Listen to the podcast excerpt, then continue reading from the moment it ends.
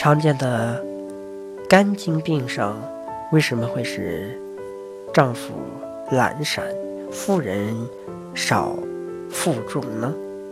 肝经是唯一绕生殖器而行的经脉，它不仅绕男性生殖器，也绕女性生殖器，这样男女都会出现生殖系统方面的一些问题，比如阳痿这种症状。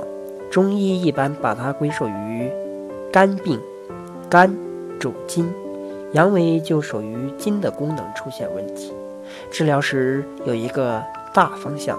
就是一定要使经脉通畅，肾经经脉通畅，才能够生肝木。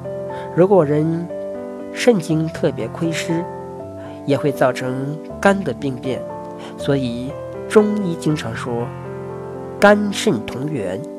如果一个人已经得了肝病，就不要。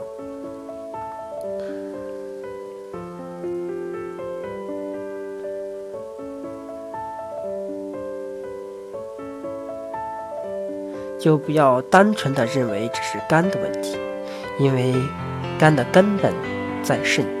如果肾出了问题，人照样会得肝病，两者之间是密切相关的。